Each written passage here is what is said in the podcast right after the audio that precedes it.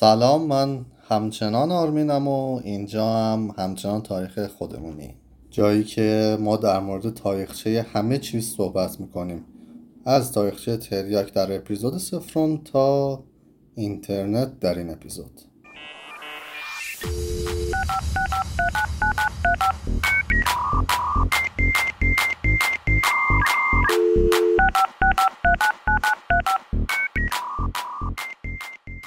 قبل از اینکه شروع بشه فقط اینو بگم که از این اپیزود یه سری تغییرات اعمال شده. یکم موزیک عوض شد.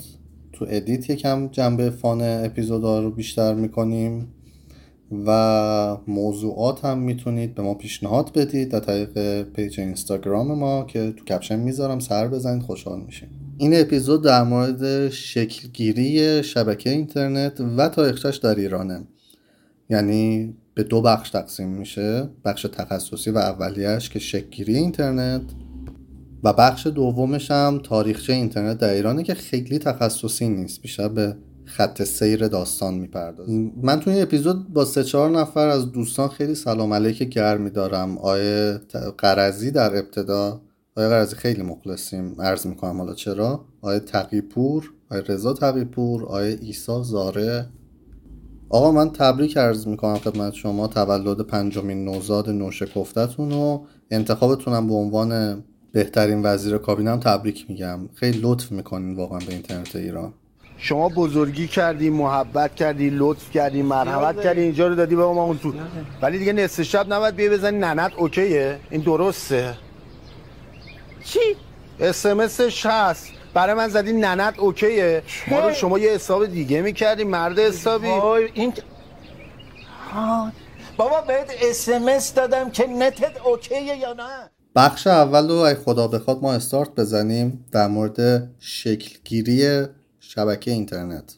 اولین جرقه شکلگیری شبکه‌ای که ما امروزه به نام اینترنت می‌شناسیم از دهه 50 میلادی خورد. اینم بگم که ما از این اپیزود مثل علی بندری تو بی پلاس در مورد تاریخ ها که صحبت می‌کنیم یکم زوم اوت هم می‌کنیم. چه اگه در مورد ایران داریم صحبت می‌کنیم ببینیم باقی نقاط جهان به چه شکل بوده فضا چه جوری بوده. چه اگه مثل الان در مورد جای دیگه از جهان داریم صحبت می‌کنیم ببینیم که تو ایران توش بازه زمانی که داریم میگیم چه شکلیه همه چی. تو دهه 50 میلادی ما بیشتر درگیر این بودیم تو ایران که بگیم آقا این نفت ماست پولش هم مال ماست. یعنی پولش نباید شرکت نفت ایران و انگلیس ببره. یعنی حق نفتمون رو بدین به خودمون نفت خودمونه. یکیوم زیر شه یکیوم زیر اون زیری است. هر ستاشو مفلس. اونجی که باسناس شما برید اون دو تیری برای این خودتون تقسیم کنید اون.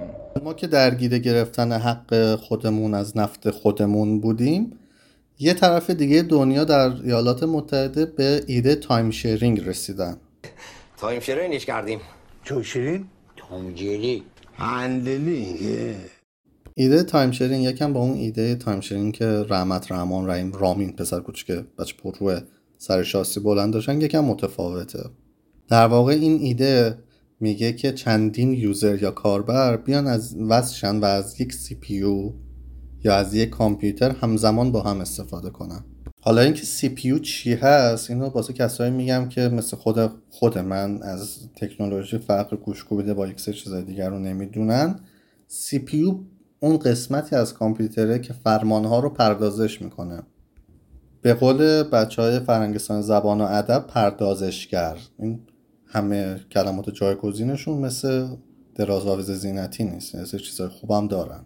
با اجرای موفقیت آمیزی که این ایده time sharing داشت تو دهه 50 میلادی تو دهه 60 میلادی یعنی حدودا 10 سال بعدش سه تا ایده مختلف مطرح شد در فرایند ایجاد شبکه.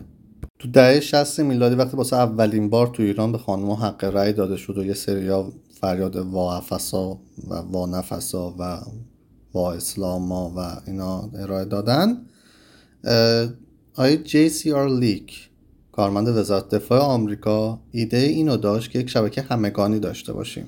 یعنی به جای این که چندین user به یک CPU وصل شن چندین CPU به یک CPU مرکزی یک کامپیوتر مرکزی وصل این ایده که چندین دستگاه به یک دستگاه وصل شن امروزه به عنوان network star شناخته میشه. شبکه ستاره مانند یک فرد دیگه ای هم بود تو همون بازه زمانی به نام آقای پاول باران. ایشون میگفتش خب به جایی که شبکه همگانی باشه این ایدهش یه تفاوتهایی داشت. به جای شبکه همگانی شبکه توضیح شده مد نظرش بود. یعنی نتورکی که به جای که تمام کامپیوترها به یک کامپیوتر مرکزی وصلن همه با همدیگه متصل باشن. این دو ایده در رابطه با ایجاد شبکه بود. حالا اینکه چجوری اعضای این شبکه که حالا اینجا کامپیوتران با هم دیگه تعامل داشته باشن ایدهش آقای دونالد نه نوع ترامپش نوع دیویسش ارائه داد. به نام packet switching. اگه ما دیتا هایی که بین اعضای شبکه داره جابجا میشه پاکت نامه در نظر بگیریم توضیح ساده packet switching میشه فرستادن یک سری نامه که اطلاعات گیرنده رو روش نوشتیم. ابتدایی ترین تلاش برای ایجاد همچین شبکه شد پروژه ARPANET تو سال 1969 زیر مجموعه وزارت دفاع ایالات متحده بود.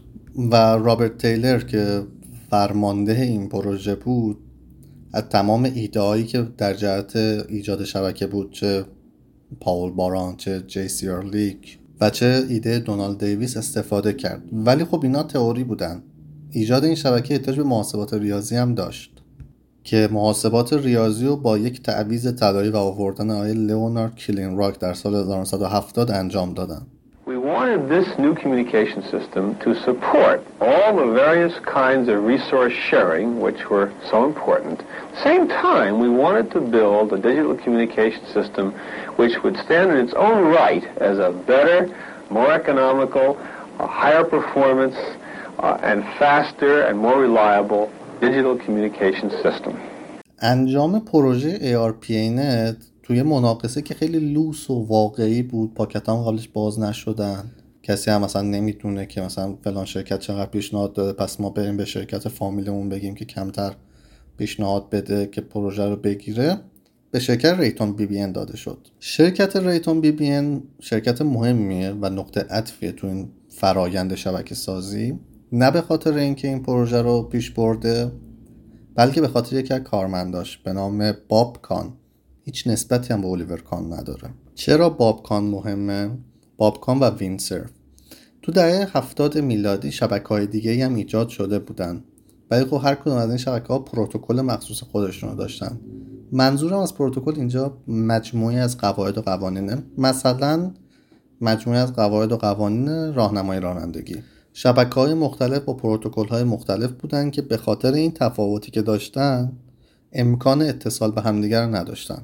آقای باب کان و وینسرف تو 1974 اومدن ایده یا مطرح کردن به نام TCP/IP پروتکل استانداردی برای وصل کردن شبکه های مختلف به همدیگه در واقع ایجاد شبکه‌ای متشکل از تمامی شبکه ها تو دهه 80 میلادی هم که خب تازه وسط های جنگ بودیم ما ما درگیر این بودیم که کوپن پنیر اعلام شده یا روغن NSF National Science Foundation. مرکزی تقریبا مثل مرکز پژوهشگاه دانشهای بنیادی در ایران که تقریبا یه همچین کاری هم کردن. حالا به پژوهشگاه دانشهای بنیادی ایران هم می‌رسیم در ادامه.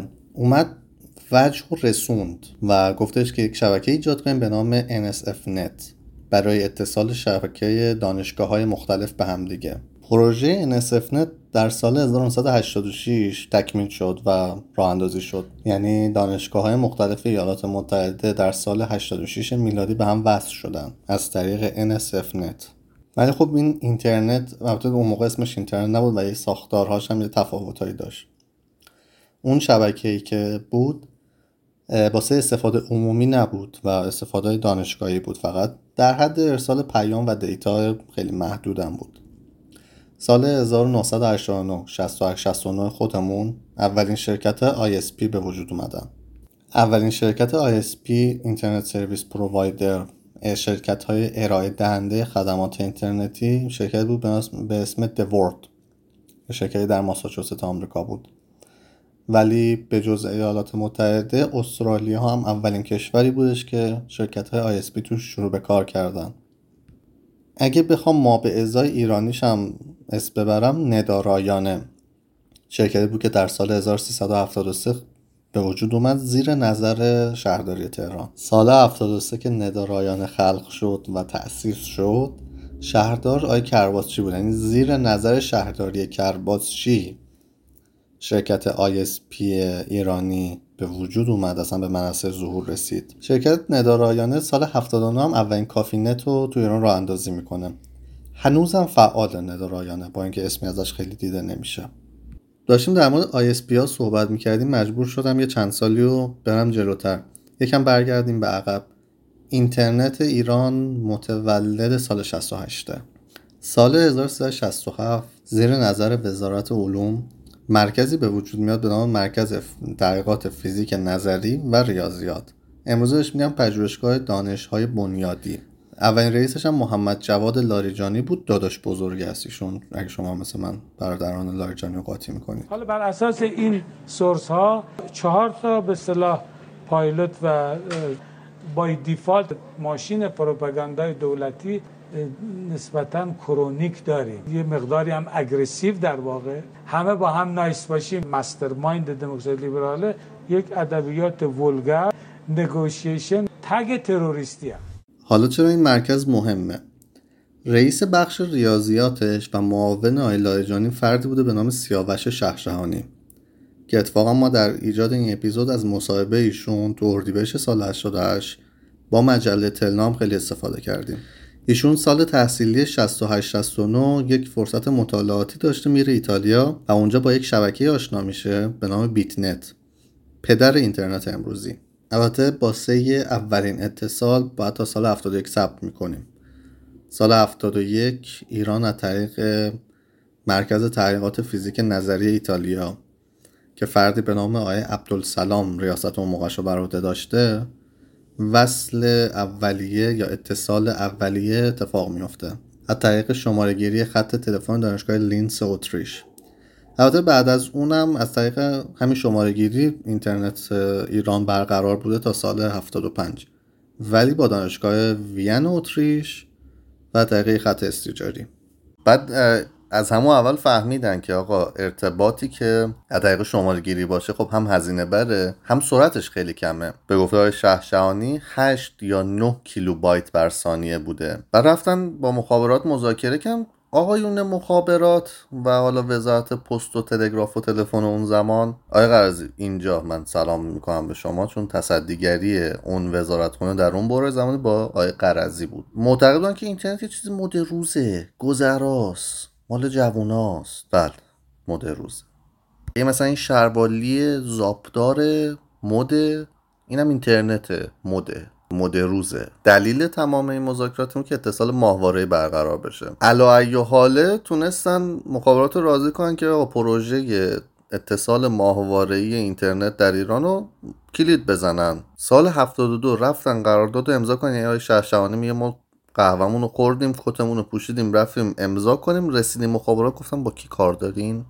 گفتم آقای رئیس. گفتن رئیس الان یا رئیس دیروز؟ گفتن جان و اونجا بود که فهمیدم آقای قرضی رئیس مخابرات رو عوض کرده یهو همون روز امضای قرار داد. یعنی اتصال ماهواره اینترنت در ایران از سال 72 یه دفعه به تعویق افتاد تا سال 75 شاید فکر کنین که خب سال 75 بالاخره امضا که مخابرات اتصال ماهواره ایجاد کرد که سخت در اشتباهی یه شرکت ایتالیا این کار کرد. با سرعت 128 کیلوبایت بر ثانیه واسه ابتدا. دانشگاه صنعتی شریف دانشگاه صنعتی اصفهان مرکز تحقیقات ژنتیک و مرکز زلزله شناسی اولین مراکزی که اتصال ماهواره به اینترنت در ایران تجربه می‌کنن البته به گفته های شهشهانی دو الی سه ماه بعد از شروع به کار اتصال ماهواره ظرفیتش اشباع میشه. واسه همین میرن استارت رسوندن سرعت به 512 کیلوبایت بر ثانیه رو می‌زنن که حدود 8 ماه بعد از شروع به کار اتصال ماهواره سرعت به 512 می‌رسه. تا سال 1384 یعنی تا پایان دوره اصلاحات و دولت های خاتمی عمده پهنای باند ورودی به ایران از طریق کابل دریایی بین جاسک و بندر فجیره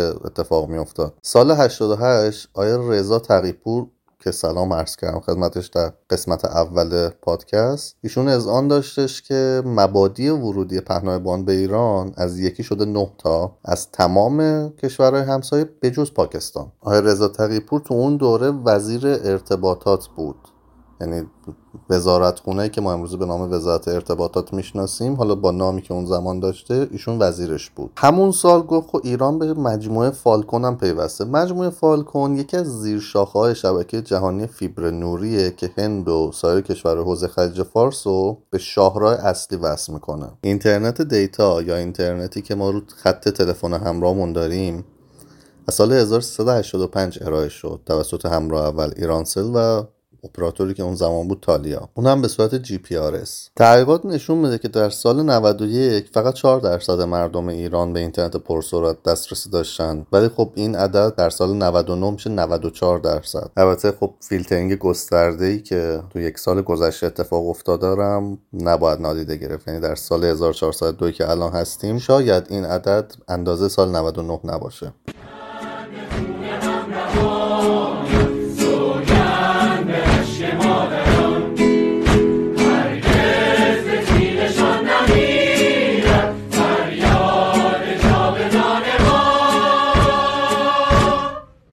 تو این بازه زمانی پلتفرم های ایرانی هم روی این بستر اینترنت شروع به کار کردن. مثل فیلیمو نماوا حتی صدا سیما هم روی بستر اینترنت پلتفرم خاص خودشو داره تلویزیون. و حتی واسه شنیدن پادکست پلتفرم های ایرانی هم به وجود اومدن.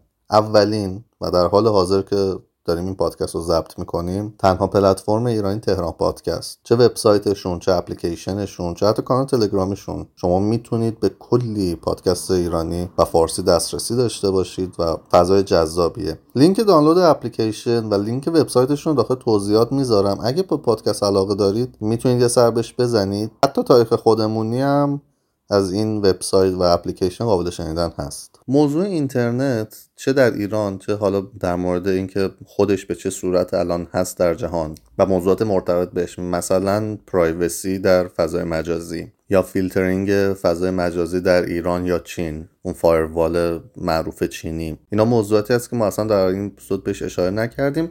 البته خب تلاش ما هم این بودش که تو این قسمت که در مورد اینترنت داریم صحبت می‌کنیم موضوعاتی که همه می‌دونن و خیلی بهش اشاره نکنم مثلا تفاوت سرعت اینترنت در ایران. یه مثال قدیما بود می‌گفتن فقط خواجه حافظ شیرازی نمی‌دونه که ایشون هم می‌دونه. یعنی پریروز اینا رفت یه فال بگیره از دیوان خودش. تو اینترنت. اون موضوعی که واسش داشت فال می‌گرفت حل شد بعد فالش آپلود شد. ولی اگه بخوام به صورت خیلی گذرا موضوع فیلترینگ رو بگم چیزی به نام فیلترینگ در ایران از سال 80 شروع میشه. سال 81 هم کمیته مصادیق پایگاه های اطلاع رایانه غیر مجاز شکل می‌گیره که امروزه بهش میگن کارگروه تعیین مصادیق محتوای مجرمانه. بعد این کمیته یا اون کارگروه زیر نظر شورای عالی انقلاب فرهنگی بوده. از سال 88 هم مسئولیت فیلترینگ به شرکت ارتباطات زیر ساخت میره.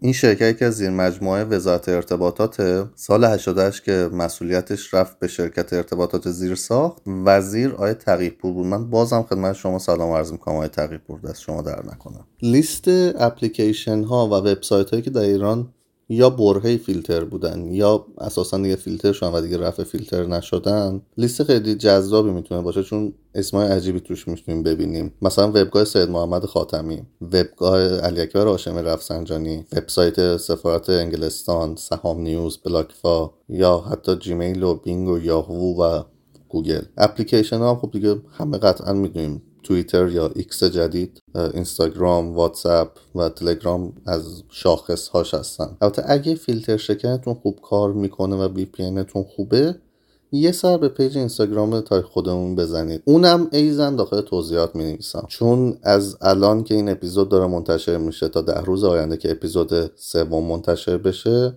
مطالب جالبی رو قرار توش بذاریم در رابطه با اینترنت. چه در ایران چه در سراسر جهان. من حیث المجموع یک گزارش خیلی خیلی سطحی از نحوه شکلی اینترنت تو بخش اول و خط سیر اتفاقات مربوط به اینترنت در ایران تو بخش دوم بود.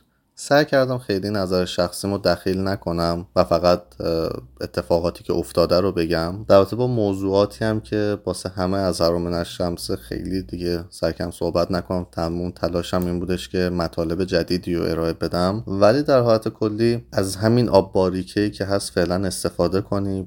یه سر به تهران پادکست بزنید. مطالب متنوعی می‌تونید گوش کنید.